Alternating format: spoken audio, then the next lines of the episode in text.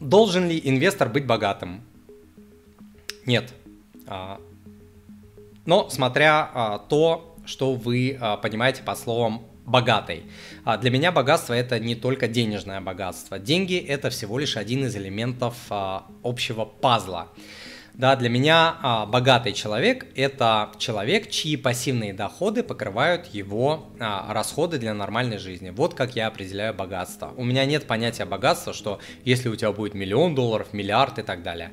Как только пассивные доходы превышают расходы вашей семьи для нормальной жизни – нормальной. Под нормальной я не имею в виду там какие-то яхты, супер а, брендированные а, вещи, за какие-то конские деньги и так далее. Просто нормальная, обычная вот семья, да, там еда, крыша над головой, а, медицина, какие-то путешествия обычные а, и так далее. Вот как только пассивные доходы начинают превышать, можете считать, что вы богатый человек. Вот для меня вот это а, богатство.